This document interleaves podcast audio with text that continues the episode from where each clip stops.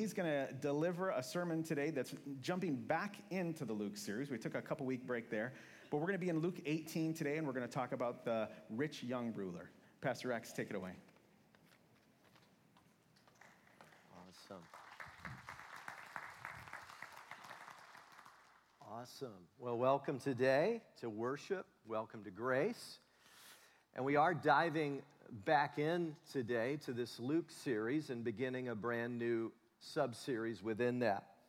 So let me start today by asking you a question. Who or what is sitting on the throne of your heart today? Everyone I've ever known has some sort of consuming passion that really becomes the God of his or her life. What is that for you? I've known a number of people where that was some sort of drug, for instance.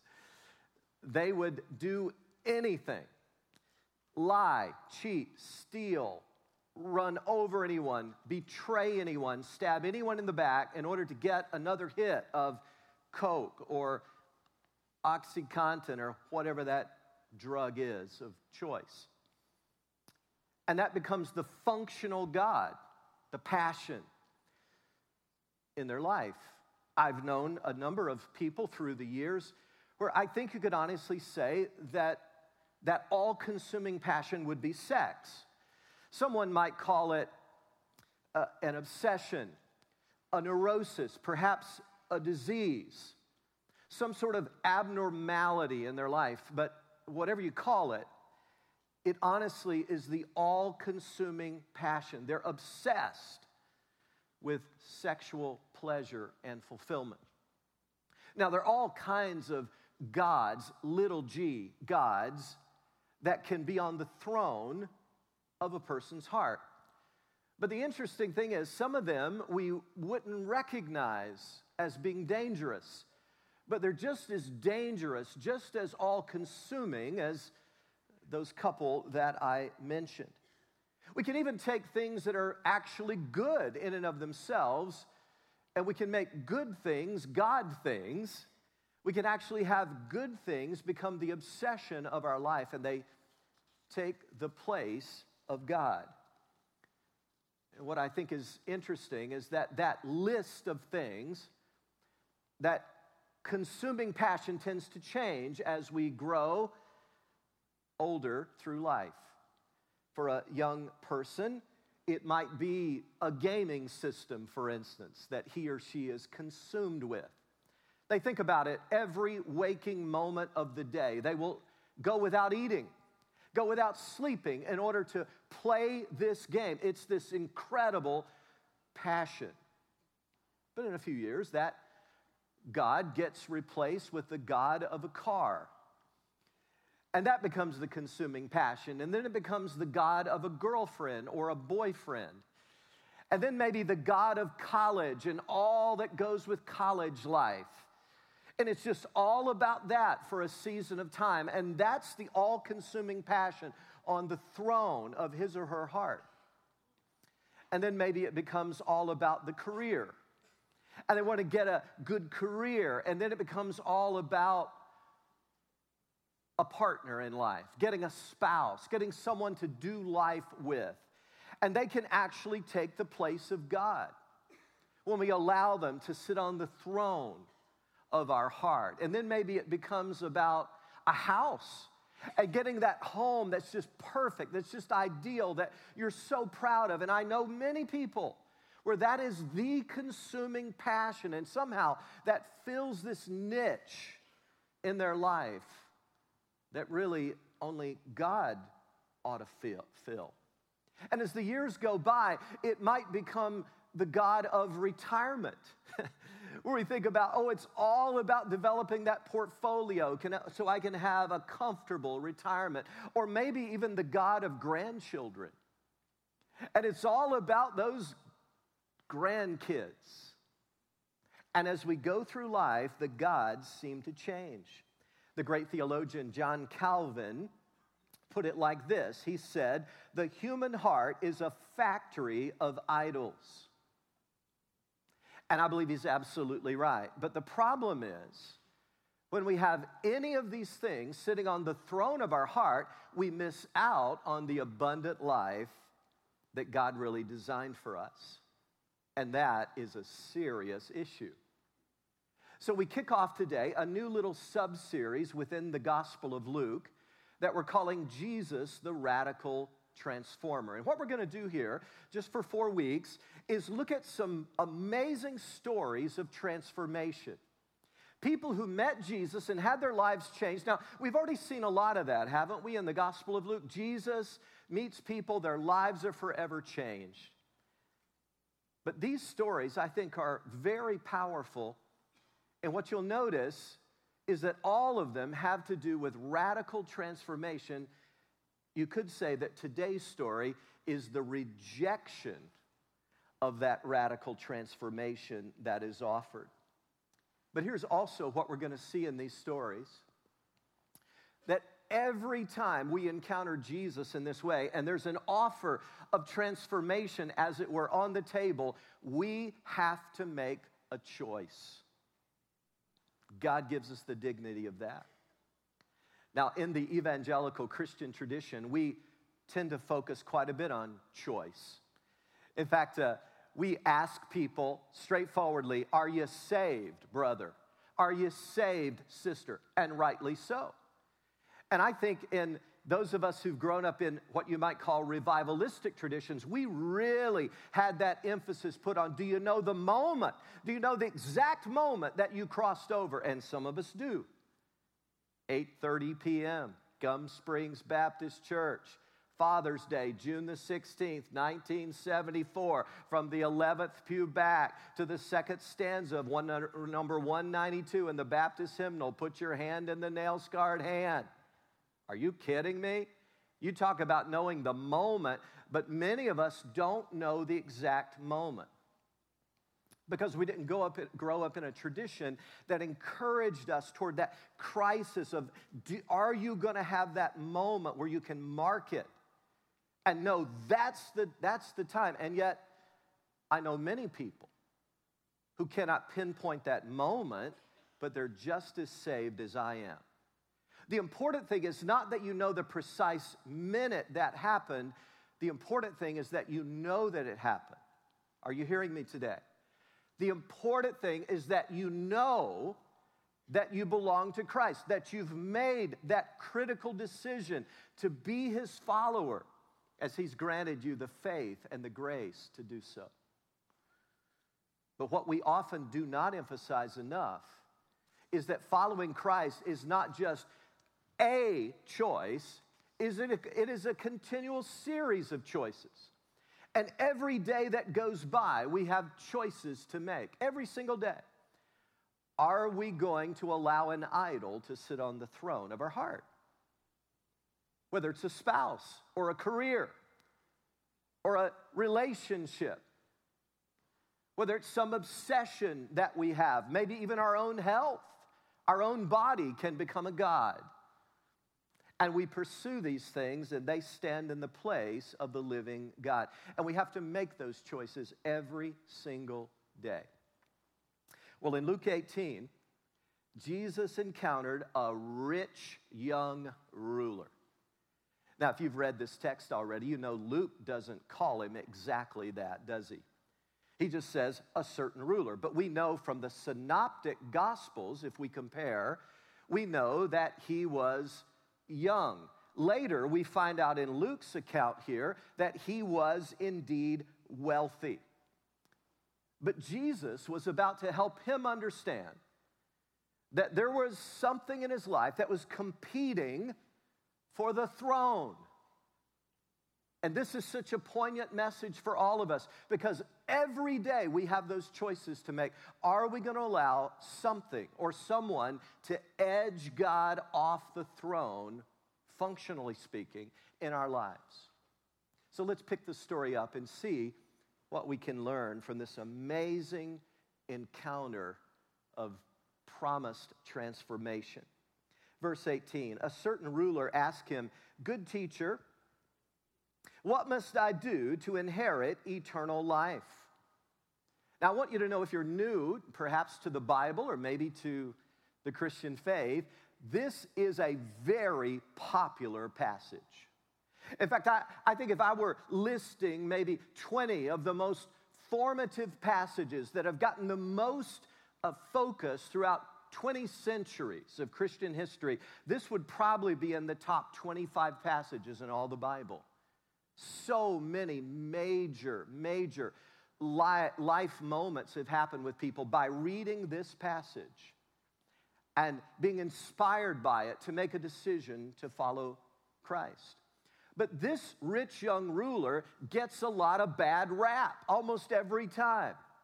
Millions of sermons have been preached on this passage, and almost always he gets a bad rap. But let's give him a little bit of credit here up front. He's at least focused on an important topic. Would you agree? I mean, if you've got something you want to ask Jesus, you don't want to ask him what's the weather going to be like tomorrow or what does he think about his favorite ball team. You want to ask an important question, and there's nothing more important than eternal life. I hope you understand. If this world is the only focus you have, oh my, my, how sad because you, my friend, are going to live 99.99999% of your life somewhere else. It's the life after this life that is far more important even than this life, as important as it is. And so let's give him credit. He's asking about that. But there's something, even in the way he asks the question, that gives us a clue as to what he is trusting in. Notice what must I do? What must I do? Most of us as humans are continually wanting to be the source of our own salvation. But if we could be good enough, if we could really earn it, then if we could be our own Savior, then it begs the question what's Jesus doing on that cross, right? I mean, why do we need Jesus as Savior if we can do something to really earn it or deserve it? By the way, this is one of the reasons that it's difficult, I think, for so many highly successful people to come to faith in Christ. Because when you're a really successful person and you've had so many accolades and accomplishments, you begin to feel that you can do these things, even salvation, on your own. And it's hard to admit your weakness. It's hard to get that God, little g, off the throne of your heart, especially when that God is you. That's one of the hardest cases of all. When the God on the throne of your heart is you, very hard to remove that God. It's hard, especially for highly driven people, to admit that we can't make it on our own. TV personality Bill Maher, when he was talking about the crucifixion, said, I just don't get the thought of someone else cleansing me of my sins. It's ridiculous. I don't need anyone to cleanse me. I can cleanse myself. We think we can earn it. We think we can be good enough. Good enough. I really admire the multi multi billionaire Warren Buffett. He's done so many good things. Seems to be a fairly humble man by many accounts and he has led a movement, this is one of the things I appreciate, of helping other multi billionaires to start giving away some of their money and become more benevolent. But I think we see a window into his soul in this statement. He said there are a lot of ways, when being questioned about why he's giving away billions of dollars to charity, he said, There are a lot of ways to get to heaven, but this is a pretty great way. Again, what's he saying? I'm good enough. I'm successful enough. I can earn it on my own. What a trap we fall into when we start thinking that way. Jesus said in verse 19, Why do you call me good? No one is good except God alone. I wonder, I wish we could pause there and unpack that because I wonder if there is an uh, implication there to this man of, hey, I'm more than you think I am. Verse 20, you know the commandments do not commit adultery, do not murder, do not steal, do not give false testimony, honor your father and mother. So Jesus there just ticks off a few of the Ten Commandments. And then this guy says, All these I have kept since I was a boy. Again, a window into his soul. It's like Jesus is trying to spoon feed him the right answer here. But he shows again kind of what he's trusting in. What he should have said is, you know what? Those are high standards. Nobody can keep those, right? I mean, I don't know anyone who's ever kept them fully. Uh, I certainly haven't. I've broken them in thought or deed over and over again. But instead, he says, No, I've kept these. It seems that he's trusting a great deal in his own morality. And I would say to those of you who've grown up in the church, beware of that trap. Those of us who've grown up in Sunday school, memorizing the verses, getting a gold star on our little Sunday school quarterly, maybe getting perfect attendance badges and that kind of thing. We can fancy ourselves as being these really good people. And we're trusting sometimes in our own morality to save us. We can start thinking we're morally superior because we're good rule keepers, quite frankly. And it's you that I'm concerned about the most. Because it's religious people who have the tar- hardest time really accepting the gospel. Trust me on that. I've had so many conversations with so many who fancy themselves as really good, morally superior, better than the guy down the street, better than that other guy over here in the club they belong to who's done this and that and the other thing, better than that woman over there who's really putting on a good front, but she's very rotten inside, they say. And if you're a religious rule keeper and you see yourself as superior, you don't smoke, drink, or chew or run with girls who do. Let me tell you that right now. It's you I fear for the most. I wonder if you'll ever be able to accept the gospel, the real gospel, that we're saved by grace through faith alone, not by works. Well, this guy has tremendous confidence in his own morality. I've kept all these since I was a boy. I wonder if some of his old girlfriends would agree. But he says, No, I'm a good guy. But in verse 22, Jesus takes aim now at the God, little g, the primary God that sits on the throne of this man's heart and drives him. When Jesus heard this, he said to him, You still lack one thing. Sell everything you have and give to the poor, and you will have treasure in heaven. Then come follow me. And when he heard this, he became very sad because he was a man of great wealth. Now, I alluded earlier that this is one of the very popular stories in the Bible, and it is. So much has been written about this through 20 centuries of Christian history. But when many people read this story, they think it's a story about money. It's not. This is a story about idolatry.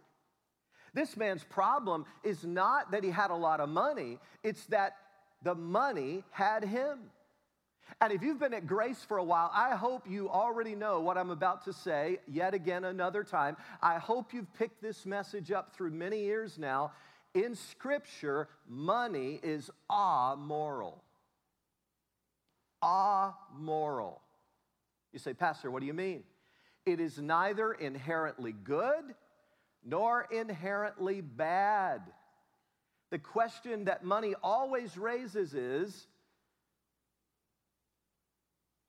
Is it serving you or are you serving it? Because money makes a wonderful servant, but a horrible master. And money had mastered this man. He had turned it into a false God in his life. And by the way, one of the reasons I think Jesus says so much about money and possessions in Scripture is that, in my opinion, money, perhaps more than any other false God, has the ability to become a God substitute in our lives. And you know, money makes these false promises. Have you ever noticed that? For instance, there's a false promise that money makes that you can be happy through money. It will make you happy. Ask the average person, what do you really want in life? What does success look like for you? And if you talk a little while, they'll usually say, Well, I just want to be happy. You know, to me, that would be success, brother. Let me, let me just tell you, if I could just be happy, that would be success for me. And then if you probe a little more, eventually they'll mention dollars and cents. And they honestly believe that if I just had more of this, then, more money, then I would really be happy. And so money makes the false promise of happiness. But money also makes the false promise of significance. Money can make me significant. And when we talk about people's worth, we usually quickly turn to their net worth. We value people by their valuables.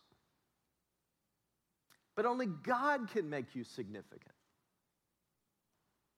not accomplishments, not effort, not accolades, not degrees. As wonderful as these things may be in and of themselves, they cannot give you significance. And when we think that money is going to do that, look at what we're doing. We're ascribing to money a divine attribute.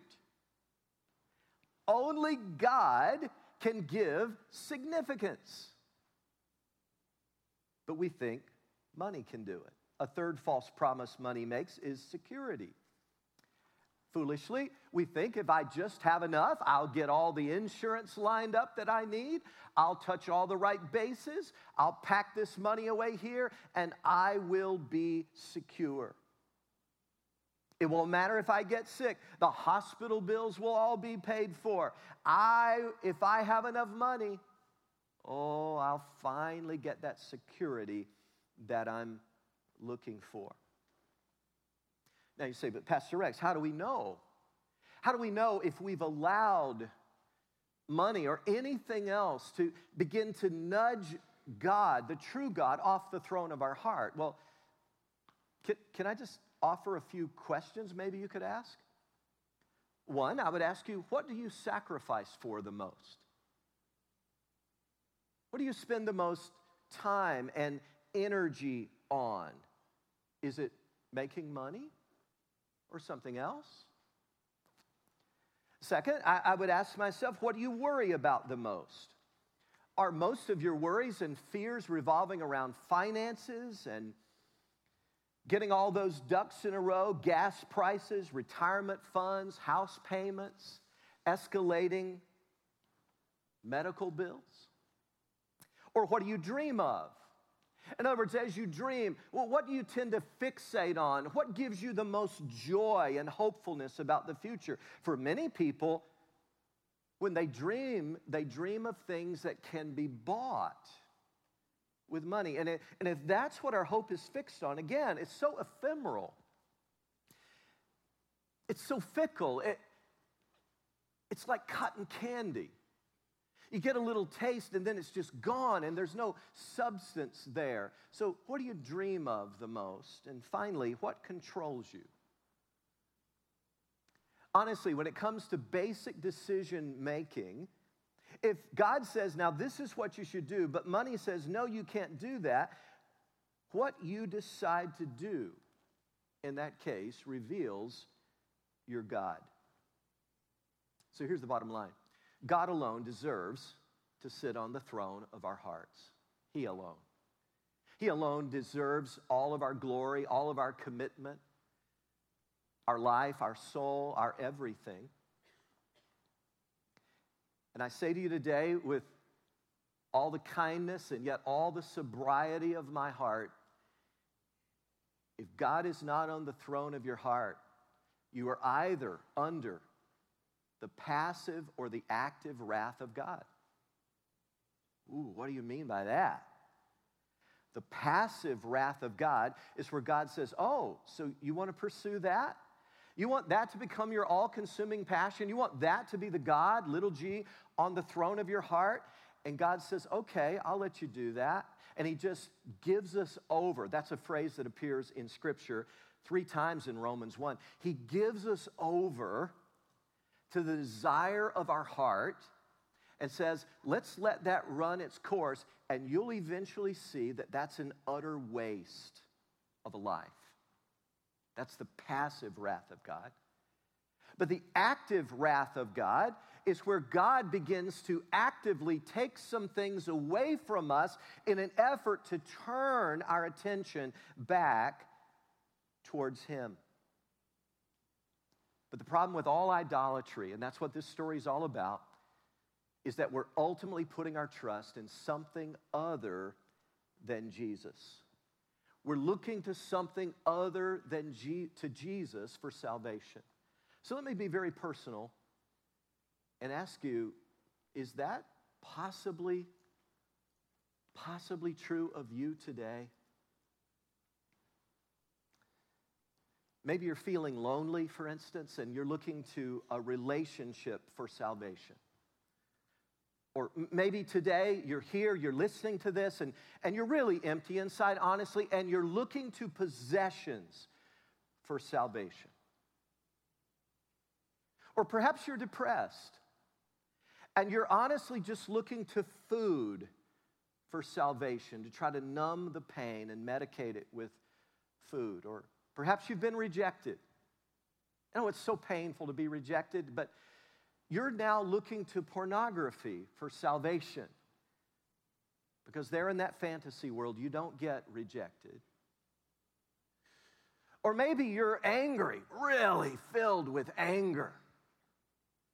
And you're looking to alcohol for salvation. Or maybe you feel purposeless, like there's no real purpose to life, but you're looking to work for salvation. You're letting your work become your God, little g and it's just consuming your life because otherwise you feel no purpose whatsoever. Or maybe you're just filled with anxiety today and you're looking to money to try to be your salvation. I'll tell you, if you've traded, if you've traded any of those things for the true living God on the throne of your life, that is just not a good trade it's just not worth it. I have two books in my library by Millard Fuller. I don't know if you recognize the name, but he and his wife Linda started the organization Habitat for Humanity, and it's a really provocative story. But it's interesting that by the age of 29, Millard Fuller was a millionaire back when a million dollars meant a lot more than it does today. And he had bought his wife Linda everything that money could possibly buy, everything she could want. But one day, Millard came home from work and he found a note from his wife that she had left him. He was devastated. He went looking for. He tried to track her down any way he could. Finally, through a long process, he found her at a hotel in New York City. And Millard and Linda Fuller talked that night into the wee hours of the morning. And she said to him that everything, Millard, we've given our lives to, has just left me empty. My heart is so cold. Her spirit was burned out. She said she felt dead inside and wanted more than anything else just to live again, even though they'd been successful by all the standards that the world uses. And so the two of them knelt there beside the bed in their hotel room and they committed themselves to God. And they actually made the commitment that evening that they would spend the rest of their lives serving the poor and underserved people of the world. They made the commitment that they would give away everything they had and just sell even these expensive things they had and commit that money to serving the poor. The next Sunday, they went out and found the closest church they could find and they went to worship. They wanted to thank God for this new start in life, this new commitment they made. And when they cho- told the minister of their decision, the pastor told them that such a radical decision was not necessary. Millard writes these words. He said, The minister told us it was not necessary to give up everything for Jesus. He just didn't understand. We weren't giving up money and the things that money could buy, we were giving up. We were just giving up. And shortly after, they started the organization Habitat for Humanity. They gave up their old, empty, unsatisfying life for a life with Christ that was satisfying and full of meaning. That's a good trade. But this young man in our story made a horrible trade. He could have had eternal life in heaven, but instead, he left it all for the rags of this world. But I want you to notice now the final verses in our text today because Jesus, I think, focuses in on his disciples and he wants to teach them and us a lesson that hopefully we will never lose. Jesus looked at him and said, How hard it is for the rich to enter the kingdom of God. Indeed, it's easier for a camel to go through the eye of a needle than for a rich man to enter the kingdom of God. Now, I've never been to the Holy Land, believe it or not. My pastor friends can't believe that. Uh, because most of them go every year have been multiple times, many of the friends I have. But I, just for lots of reasons, we've, we've not gone. Maybe someday we will. Boy, will I bore you with stories then about the Holy Land. I want to tell you. Yeah, when I was walking through the streets of Jerusalem, I'll never forget. But I understand, although I've never been there, that on the tours, they will show you the big gates of the city. And then over beside the large gates, they'll show you a little tiny gate. It's kind of low and cramped and small. And they'll say, That's the eye of the needle Jesus was talking about. That's the needle's eye right there. And you know what? A camel, if they strip off all the accoutrements, all the baggage, anything he's carrying, and he gets down on his knees, he can barely get through that little needle's eye. And that's what Jesus was talking about. Well, that makes a quaint little heartwarming story. The only problem with that is there's not one shred of historical evidence that that little gate existed in the time of Jesus. Not a shred of evidence. It's good for tourists. It kind of makes a, a point of conversation, but that's not what Jesus was talking about, friends, at all. He was talking about a needle that you sew with. He's using a hyperbole here, which he often did. Is it, an, it is an intentional exaggeration to make a point. He's saying this is impossible to do. It's just impossible. And you've got to admit that riches do become a major obstacle for many people coming to Christ.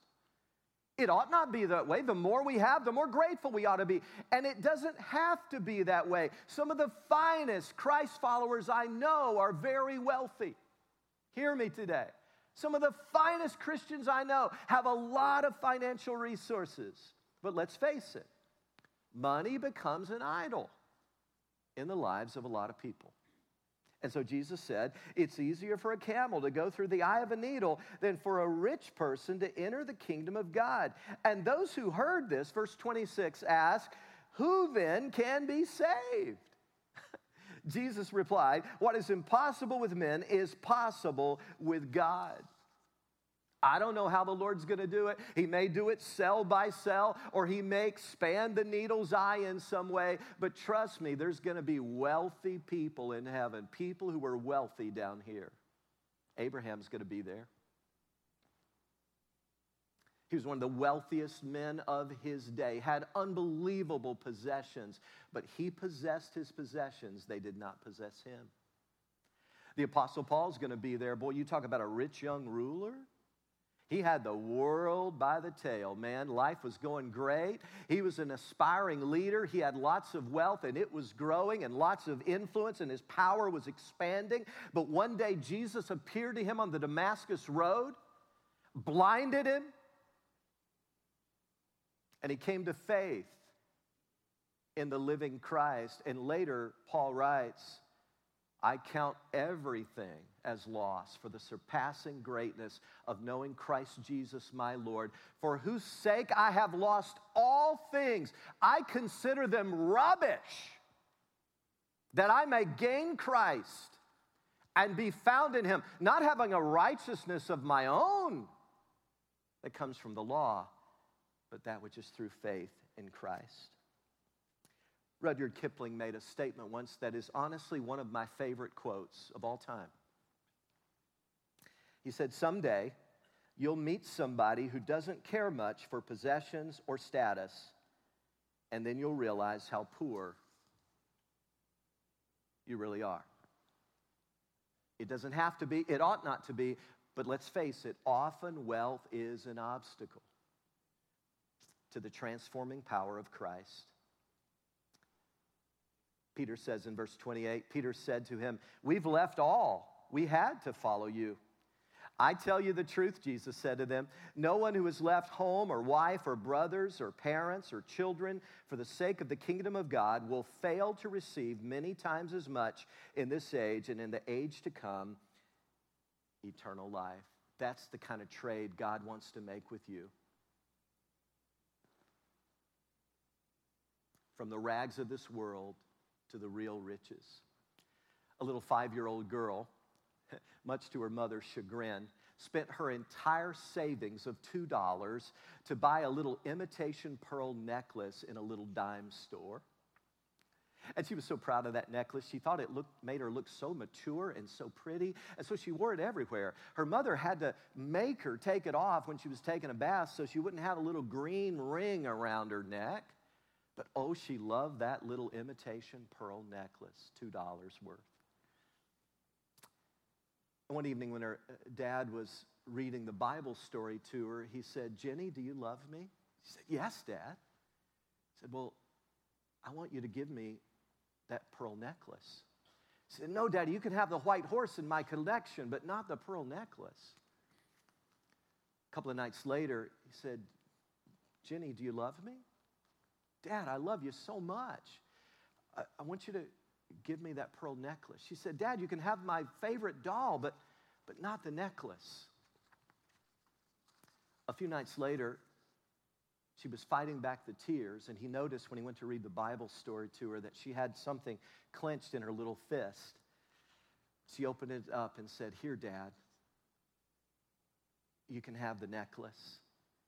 And her dad reached immediately into his pocket and pulled out a velvet lined box from a very elite jewelry store. And he gave her an authentic pearl necklace that he had had the whole time for. He just wanted her to be willing to give up the dime store stuff. And your Heavenly Father is the same way. He's waiting for you and me to give up the cheap things, the idols of this world, so He can give us the eternal treasure that can never be taken away. Would you bow your head with me, please? I wonder if there's an idol on our heart today, sitting on the throne of our life, that's taken the place of God. Is God probing and pointing that out to you right now? You know what it is, don't you? God is so faithful in showing us areas where we need transformation. And if He's putting His finger right now and prompting you about something that honestly has become the all consuming passion and taken the place of Jesus in your life, would you just right now offer that idol up to Him and say, God, by your strength and your grace, I want to be done with that. Would you help me get rid of the dime store stuff, the cheap idols of this world, so you can give me the true treasure? That's a good trade. God, help us to follow you fully and to enjoy the eternal treasures that you alone can bring. In Jesus' name, amen.